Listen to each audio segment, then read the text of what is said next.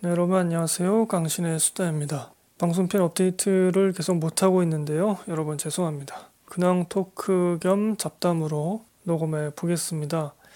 어, 제가 요새 계속 방송 준비를 해야 되겠다라는 생각이 머리를 지배하고 있는데 어, 좀처럼 원고를 쓸 수가 없는 거라서 네, 지금 다음 방송편으로 이제 기독 시리즈를 연초에 한번 해보자 마음 먹었는데요. 제가 지난 기독 시리즈에서도 말씀드렸습니다만 이게 부담감이 상당히 크네요. 뭐부터 글을 써야 될지 원고를 써서 읽기를 해야 될 텐데 그런 부담감이 너무 커서 지금 뭐 손도 못 대고 있고요. 그리고 제가 한 달 넘게 좀 병을 앓았었습니다. 큰 병은 아닌데 그 때문에 살 뱃살이 좀 빠져가지고 그 덕분에 안 들어가던 바지가 들어가더라고요. 네, 그건 좋네요. 이렇게 아파서라도 좀 살을 빼야 되는데 여하튼 뭐 그랬습니다. 그러면 그 어려운 걸 뒤로 미루고 좀 쉬운 걸 하면 안 되겠느냐 그런 생각도 들었거든요. 지금 2층 집의 악당 한석규 씨가 나오는 코미디 영화죠. 갑자기 요새 또 그게 생각나더라고요. 그래서 그거를 보고 녹음해 볼까 생각도 했었는데 하나 둘씩 피하다 보면은 이거 올해에도 좀 시리즈물 하나도 못할 것 같다 이런 생각이 들어서 아무리 시간이 걸리고 힘들더라도 기독 시리즈부터 스타트를 끊어보자 이런 생각에 지금 버티고 있는 중입니다. 여하튼 아, 업데이트가 계속 늦어지고 있는데 여러분 정말 죄송하고요. 음 그래서 그 사이에 요새 뭐 영화도 거의 보질 못했고요. 더 메뉴 그거 한 편 봤나? VOD로 나온 영화들도 좀 있는데 제가 그거를 거의 보지 못하고 있습니다. 어, 요새는 OTT 드라마 시리즈, 뭐 카지노, 뭐 이거 보는 맛에 살고 있긴 합니다. 네, 이 얘기를 좀 드리면 좋겠네요. 디즈니 플러스 그 OTT에서 지금 방영되고 있죠. 뭐 넷플릭스, 왓챠 뭐 이런 거와 똑같은 그런 플랫폼이죠.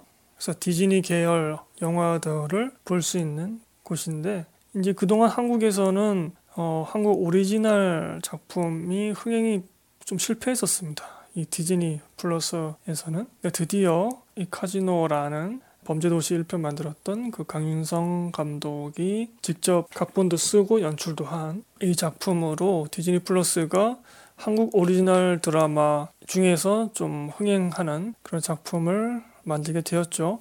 드라마 보시는 분들은 다 재밌다고 하시는 것 같아요. 물론 아쉬운 점도 있지만 저는 이 드라마 볼 때 처음 딱 봤을 때 이거 옛날 그 공공의 적 만들었던 투캅스나 강호석 감독 느낌이 나서 그 느낌에 초점을 맞추고 보면은 좀 재밌을 것 같습니다. 뭔가 디테일하게 파고든다 그리고 장르적으로 어둡게 끌고 간다 이것이 아니라 어떤 부분은 가볍게 가볍게 정말 넘어가고요. 좀 선 굵은 그런 부분들을 집중적으로 보여주는 그런 연출 같습니다. 이 드라마의 주인공이 최민식 배우인데 아 정말 연기가 정말 어마어마합니다. 제가 이 연기 가지고도 진짜 몇 분 얘기할 수 있는데 이, 네.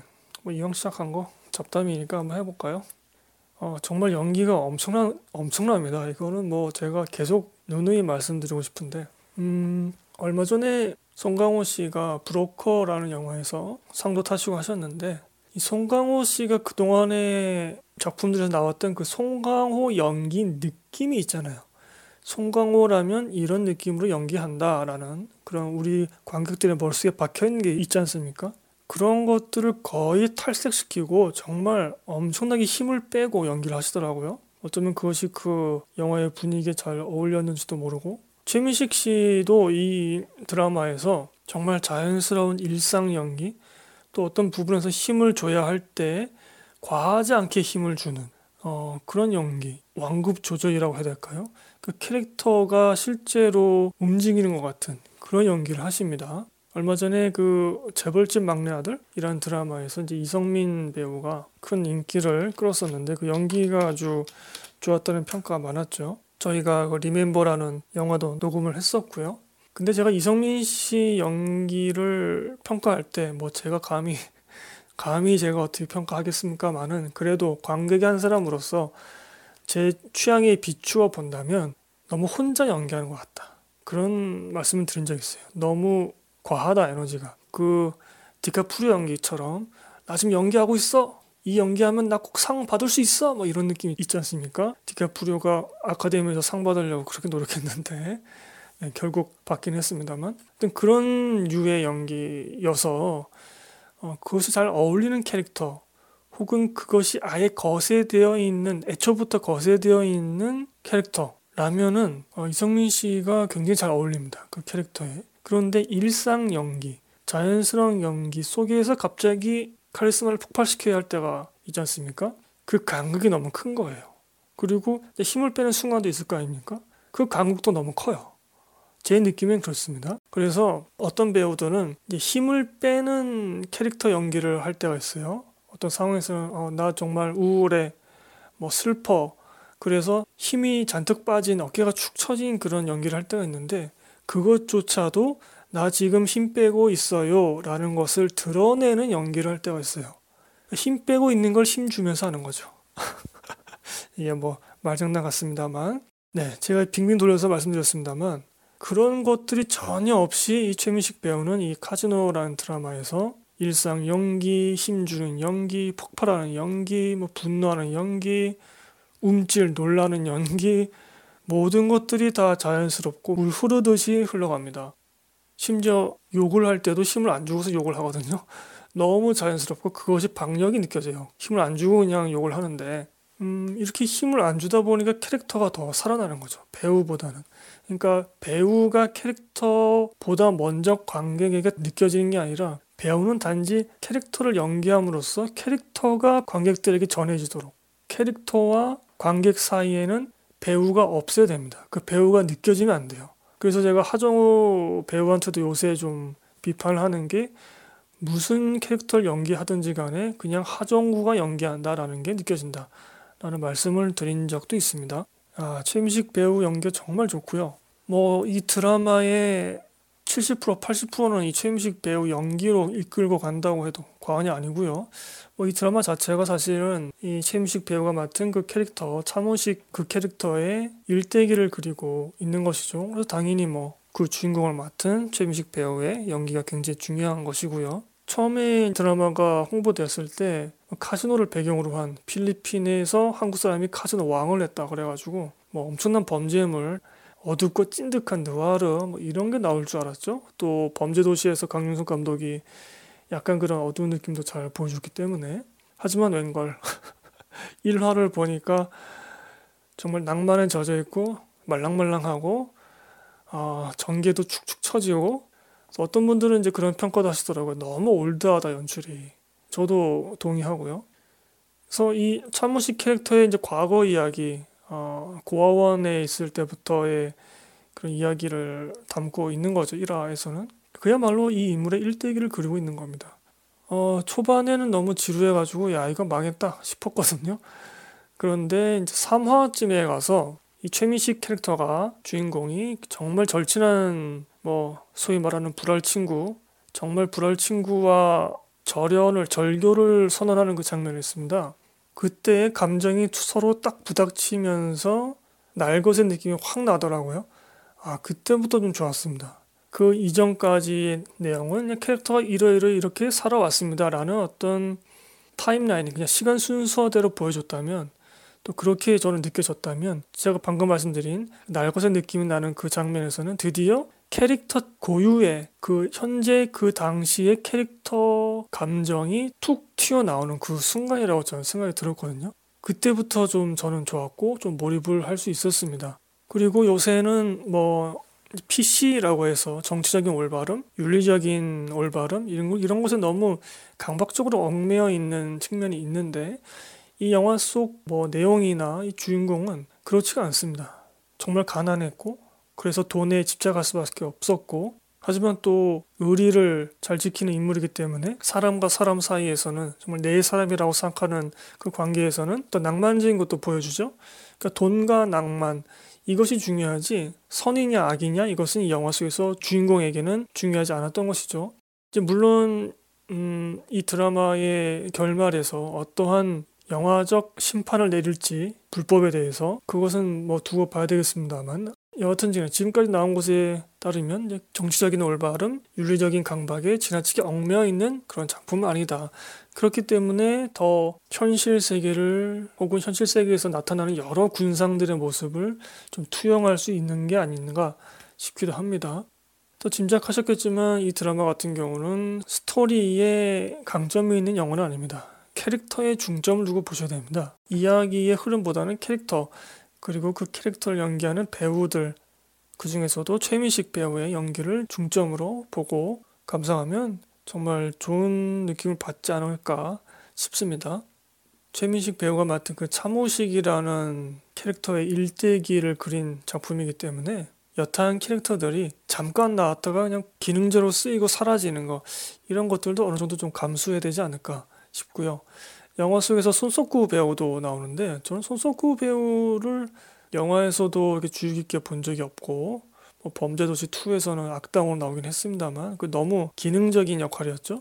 악당이니까 이 작품에서 첫 등장하는데 너무 좋더라고요. 연기도 너무 좋고 와 왜 사람들이 손석구 배우를 그렇게 좋게 보는지 딱 나오는 그 한 장면에서 벌써 좀 알겠더라고요. 손석구 배우 팬이라면 이 배우 연기 보는 그런 재미도 있을 것 같습니다. 네, 그래서 제가 지금 방송 준비는 안 하고 이렇게 아, 디즈니 플러스 카지노 요걸 빠져 있다 이런 말씀 드리고요.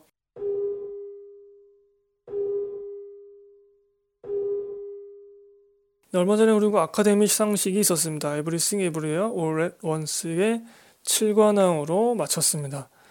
음, 기생충도 7관왕을 못했는데 이 영화가 7관왕을 했다. 이거 뭔가 음모가 있다고 저는 생각이 들고요.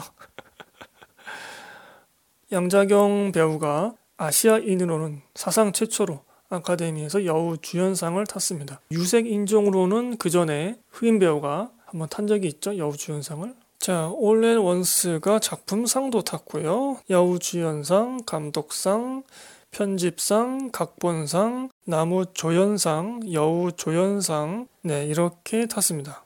음, 여우 조연상에는 저희가 강신의 영화제에서 상을 주었던 스테파니 수가 타지는 못하고 거기서 세무관으로 나왔던가? 네, 제이미 리 커티스 배우가 수상을 했는데 네, 이것도 저는 음모라고 생각합니다. 음모론을 저는 펼칩니다. Everything Everywhere All at Once 제가 최악상 후보로 꼽았었는데 거기서 제가 방송편에서 제대로 설명을 못 드렸더라고요. 후반에 체력이 딸려가지고 제가 너무 급하게 좀 마무리한 감이 있는데 제가 최악상은 주지 않았지만 그 후보로 꼽았었죠. 음, 어떤 유튜버는 이 영화 속에서 정말 지독한 허무주의가 느껴지기도 한다. 이런 평가를 하기도 했습니다. 그러니까 철학적으로 접근을 하신 건데 저는 왜 이 영화를 최악상 후보로 꼽았었느냐? 지극히 평범한 것을 굉장히 거창하게 꾸미고 있는 영화라는 생각이 들었습니다. 좀 그런 영화를 좀 싫어하거든요.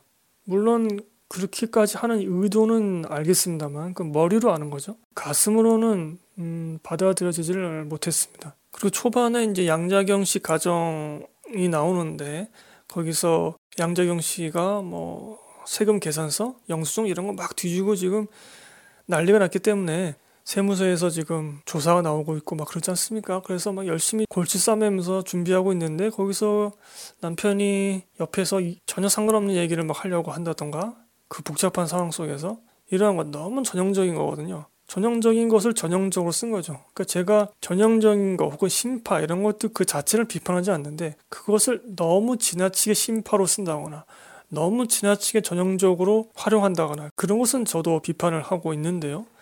어, 그 첫 장면을 딱 보고서, 야, 이건 너무 진짜 헐리우드 공식이구나. 가족을 잘 생각하지 않는, 먹고 사는 것에만 천착하는 그런 주인공이 여타저타한 상황을 겪으면서 고생을 하면서 정말 내 가족, 내 옆에 있는 자녀, 내 남편, 내 아내 정말 소중하구나 이것을 깨닫는 전형적인 미국식 가족주의 그런 것이고요. 결국에는 영화 속에서는 이제 모녀 관계가 굉장히 중요하게 나오는데 뭐 인상적인 대사들도 나오고 그런 장면들, 연기들도 나옵니다만 그렇게 휘황찬란하게 뭔가를 이미지적으로 보여줬으면 아, 그 너머의 것을 보여주거나 그 너머의 관계 혹은 감정 이런 걸 보여주거나 아니면 적어도 그런 식으로 지나친 전형성을 띠면서 결말을 맺지는 말아야 하지 않았나 그런 생각이 들었습니다. 결국 재능 낭비 아닌가 저렇게 휘황찬란하게 한 게.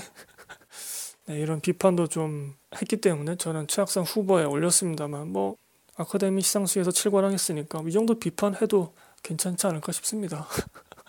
누군가는 비판도 좀 하고 그래야죠. 안 그러면 교만해진다고요, 사람이. 저희 강신의 영화제에서도 나무 조연상으로 이 영화의 키호이 관 배우를 선정했었는데 마찬가지로 아카데미에서도 선정했다 이 말씀드리고요. 어, 제가 최악상 후보로 이 영화를 꼽았지만 배우상 쪽에서는 이 영화에서 수상을 했지 않습니까? 아카데미에서도 한 명은 수상하고 한 명은 후보로 올라가고 결국 강신의 영화제가 완전히 틀린 건 아니었다. 네, 이런 말씀 드리면서 아카데미 시상식 얘기는 여기서 마치고요. 다음으로는 짧게 이제 한국 영화의 실태에 대해서 말씀을 드리도록 하겠습니다. 어, 제가 커뮤니티를 이렇게 돌아다녀 보다 보니까 어떤 짤을 보게 되었는데 이게 어디서 만들어진 건지 모르겠습니다. 한국 영화의 손익분기점과 그 관객 수 동원한 수치를 대조한 것인데요. 영웅 같은 경우 손익분기점이 350만인데 326만 관객이 들었고요. 넘지 못한 거죠 손익분기점을 저희가 녹음한 적이 있는 유령 같은 경우는 손익분기점이 335만이라고 해요 아무래도 좀 사극이다 보니까 일제시대를 그린 사극의 원체 제작비가 많이 들어가죠. 하지만 실제 관객 수는 66만이 들었습니다. 현빈과 황정민 씨가 나왔던 교섭이란 영화는 손익분기점이 350만인데 실제 관객은 172만이 들었고요. 그리고 현재 개봉 중인 대회비라는 영화는 손익분기점이 195만인데 관객은 3월 12일 기준으로는 68만 이렇게 들고 있습니다.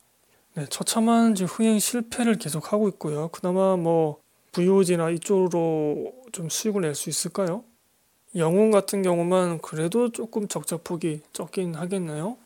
지금 여러 가지로 한국 영화가 위기에 처해 있는데 예전에 황정민 씨가 주연을 맡았던 인질에서 여러 가지 아이디어를 낸 모양이에요. 황정민 씨도. 그래서 감독하고 얘기하던 중에 뭐 이러저러한 장면이 필요했는데 그게 예산이 너무 많이 소요되는 거예요. 그래서 그걸 꼭 해야 되지만 못하는 상황에 처했지만 그것은 다른 아이디어를 짜내서 다르게 처리하고 넘어간 거죠. 그랬더니 더 결과물이 좋았다. 뭐 이런 말을 하는 걸 제가 들은 적이 있습니다. 황정민 씨가 인터뷰에서 그런 말을 했었는데 좀 그런 게 필요한 것 같습니다. 정말로 간결하고 경제적으로 영화를 찍어야 될 때가 왔다고 생각이 들고요. 지금 이제 극장료가 많이 올라갔기 때문에 옛날처럼 그냥 놀러 가는 심정으로 극장을 가지 않습니다. 더 이상. 이것은 뭐 많은 분들이 코로나 시대를 겪으면서 예상했던 것이고 그대로 맞아 들어간 거죠. 그래서 이제는 극장에서만 느낄 수 있는 체험할 수 있는 그런 영화만이 관객들을 극장으로 불러올 수가 있습니다. 그래서 얼마 전에 이제 슬램덩크가 400만을 기록했다고 하는데 애니메이션이죠. 일본 애니메이션. 이제 뭔가 그런 식으로 기존의 팬층이 있는 그런 작품이 혹은 시각적인 기술이 굉장히 완성도가 높아서 아바타 시리즈죠. 이런 것처럼 극장의 큰 스크린에서만 제대로 느낄 수 있는 그런 작품이라든지 이러한 것들 그리고 관객의 초기 평가가 뭐 전문가가 아닌 일반 관객들의 평가가 좋아야만 다른 관객들도 자신의 지갑을 열고 큰 돈을 쓸 수 있다. 그런 시대를 이제 겪고 있거든요. 한국 영화가. 이렇다 보니까 기존에 흥행했던 영화들의 시리즈물이 양산될 수 있는 것 같습니다. 음, 뭐 범죄 도시도 지금 그렇게 되고 있고요. 저는 그동안에 한국에서 그런 시리즈물이 없어서 좀 그런 것들을 많이 만들어야 되지 않겠는가 외국처럼 그런 말씀 드렸는데 이게 제 소원대로 되고 있기는 합니다만 불가피하게 창의성을 경제적인 면 때문에 발휘하지 못하게 되니까 기존에 있던 작품을 계속 흥행력이 입증된 작품을 계속 양산해내는 쪽으로 가는 게 아닌가. 그래서 좋기도 하지만 좀 안타까운 심정도 들고 이게 거의 뭐 일본 꼴 아닙니까 지금? 그리고 시각적으로 혹은 청각적으로 엄청나게 뛰어나서 극장에서만 체험할 수 있다. 그런 작품을 만들기 위해서는 돈이 많이 들어갑니다. 기본적으로 돈이 많이 들어가는데 그렇다 보니까 전체 한국 영화 제작 편수도 좀 줄어들 것 같고요. 이게 한 번 실패했을 때 그 반동이 엄청난 거죠. 최동원 감독의 외계인처럼 부작용이 엄청나게 센 거죠. 하지만 그런 위험을 감수하고서라도 뭔가 좀 그럴싸한 화면을 만들기 위해서 돈을 써야 되는데 그렇다 보니까 계속 손익분기점은 높아만 가고 하지만 그보다도 더 관객들의 눈높이는 이미 높아져 있고 이러한 괴리가 생기고 있는 형국인 것 같습니다. 보다 스펙터클하고 보다 화려하고 보다 어마어마하고 이런 영화들만 추종해야 되는가? 만들어야 되는가? 지금 시대가 이렇기 때문에? 그것에 대해서 좀 더좀 좀 진지한 고민이 좀 있어야 되지 않는가? 그런 생각이 들고요. 이대로 가다가는 다 죽자는 겁니다 지금. 제작사들이나 감독들도 꼭 내 작품을 극장에 걸어야 되겠다. 이런 생각을 굳이 하지 않아도 되지 않을까 싶습니다. 차라리 OTT와 좀 더 음, 공정한 공평한 그런 계약을 체결해서 OTT로 계속 작품을 공개하는 것도 시대에 그렇게 뒤떨어지는 선택이 아니라고 생각이 들고요. 어찌 보면 더 많은 관객들을 만날 수 있는 그런 통로가 될 수 있다. 다만 그 계약을 잘 체결해야 되겠죠. 지금 넷플릭스 같은 경우는 초과 수익에 대한 그 부분을 배분하지 않으니까요. 제작사 쪽에다가 일반 극장하고는 다른 거죠. 그리고 제가 또 다른 기사를 보았는데 이제 극장들이 흥행이 되는 영화들이 몇 개 없다 보니까 극장료도 많이 올려서 관객들도 안 가고 그러다 보니까 아무래도 적자 상태를 면치 못하겠죠. 지금 수익이 코로나 때보다는 그래도 올라갔겠습니다만 코로나 이전보다는 아직까지는 그렇게 안 되는 것이죠. 지금 겨우 아, 관람료를 올려서 겨우 지금 버티고 있긴 합니다만 예전에는 관객 100명이 와야만 100만 원을 벌 수 있었다면 이제는 관람료가 인상됐기 때문에 관객 70명, 80명이 와도 수익을 100만 원 벌 수 있는 그런 때인 것이죠. 이게 근데 얼마나 가겠습니까?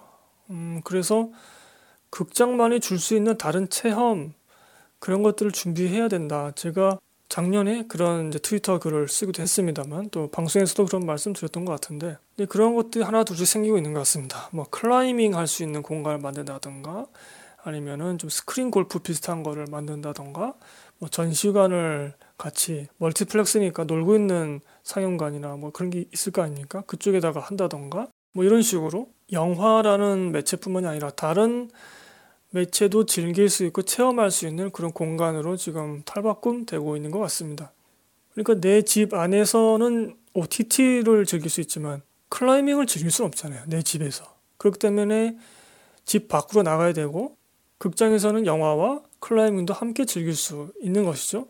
그 공간으로 어, 오게 되는 어떤 매력 포인트가 되는 것이고 이런 식으로 탈바꿈 될 겁니다. 이렇게 되면 더더욱 작은 규모의 영화들이 설 자리가 줄어든다고 저는 생각이 듭니다. 그리고 이것은 이 수도권과 그러니까 대도시와 지방 도시의 격차가 더 벌어지게 될 겁니다. 지금도 이런 뭐 클라이밍, 스크린 골프 뭐 이런 게 지방 소도시에서는 이거 꿈도 못 꾸거든요. 이런 거 상영관 자체가 별로 없는데 그래서 상영관이 지방에는 좀 줄어들 수도 있을 것 같고 수익이 예전만 못하니까 그래서 더더욱 되는 영화만 걸려고 하겠죠. 극장 입장에서는 코로나 이전에도 스크린 독과점 때문에 지방 도시는 작은 예술 영화를 볼 수 있는 그런 통로가 매우 매우 적고 한정적이었거든요. 그러한 불공정이 불공평함이 있었는데 이게 앞으로는 더 심해질 것 같습니다. 굉장한 위기에 처해 있다고 생각이 들고요. 한국 영화가 산업적으로도 음 글쎄요 일본 꼴 나지 않을까 싶기도 한데 일본이 기본 팬층이 있는 만화나 애니메이션의 실사화 영화에 치중한다던가 아니면 흥행했던 TV 드라마를 극장용판으로 만들다던가 이런 것에만 좀 더 비중을 둔 그런 형편이라고 제가 알고 있는데 그러다 보니까 다른 어떤 창의적인 영화들, 다른 이야기들, 다른 배우들이 설 자리가 없어지는 거죠. 어쩌면 기생충이 한국 영화계의 정점이었을지도 모릅니다. 좀 비관적으로 보자면 이것을 좀 국가 정책적으로 판단하고 해결책을 모색할 필요도 있을 것 같은데 그리고 영화인들이 이걸 좀 심각하게 받아들이고 있겠죠 현재 그래서 그것을 좀 단체 움직임으로 보여줬으면 좋겠는데 너무 덩치가 커진 바람에 순발력 있게 바뀔 수 있는 그런 힘도 떨어져 있는 것 같기도 합니다. 제가 이런 말씀 드렸지만 또 뭐 여름에 성수기 되면 한국 영화가 흥행을 또 할지도 모르죠. 그럼 저의 말이 설레발이 되는 건데 그랬으면 좋겠습니다 차라리. 그리고 한국의 토종 OTT들이 있잖아요. 너무 느려요 지금 변화가. 너무 느립니다. 지금 세계가 변하고 있는데 세계를 타겟으로 지금 나가야 되는데 지금 한국 영화 만들어가지고 넷플릭스에 갖다 바치는 꼴 아닙니까? 왜 그래야 됩니까? 한국 OTT들이 그것을 뒷받침해 줬어야 되는데 그런 준비도 안 돼 있고 한류가 지금 최소한 아시아는 먹고 가고 있, 잖아요 아시아를 기본 타겟으로 삼고 OTT를 만들었어야죠. 국내에서만 작동하는 그런 거 만들어 놓고 지금 있으니까 안 되는 겁니다. 이럴 바에야 그냥 배급사별로 OTT에 만들어서 하는 게 더 나을 수도 있을 것 같다. 그런 생각도 듭니다. 극단적으로. 네, 아, 저의 게으름을 숨기기 위해서 지금 한국 영화를 까고 있습니다. 방송 업데이트가 너무 늦었습니다. 다시 한번 사과드리고요. 음, 이 방송편을 올리고 나서도 언제 제가 기독 시리즈 원고를 써서 업데이트 할지 그거는 제가 장담을 못 드리겠습니다만 여하튼지 간에 지금 올해 3월 달인데 아 이번 달에는 좀 어떻게 해야 될 것 같습니다. 네, 음, 여러분 봄날인데요. 일교차가 너무 큽니다. 감기 조심하시고요. 이제 뭐 뉴스 나오는 거 보니까 코로나 관련해서 마스크도 어, 뭐 대중교통 이런 데서도 마스크 벗을 것 같다. 뭐 이런 얘기가 있더라고요. 여러분 부디 조심하시고요. 이거 저도 한번 걸려봤는데 너무 아프더라고요. 코로나. 부디 조심하시고 그리고 지금 뭐 일본하고 뭐 화해한다 어쩌고저쩌고 말이 나오는데 여러분 아직 전쟁 끝난 거 아닙니다. 최대한 할 수 있는 내 자리에서 할 수 있는 싸움은 해야 한다고 생각합니다. 강요하는 건 아닙니다만. 자, 영화 리멤버가 생각나네요. 음. 전 여기서 방송 마치겠습니다. 그러면 한 달 넘게 아프다 보니까 영화가 한 시간 넘게 혹은 두 시간 가까이 집중해서 뭘 본다는 게 그 매력이 없더라고요. 영화가. 근데 지금은 조금 이제 회복했거든요. 그래서 VOD든 극장을 가든 기독 시리즈를 업데이트한 이후에 영화를 보고 또 방송편을 올리도록 하겠습니다. 여러분 건강 조심하시고요. 다음에 다시 찾아뵙도록 하겠습니다. 감사합니다, 여러분. 안녕히 계세요.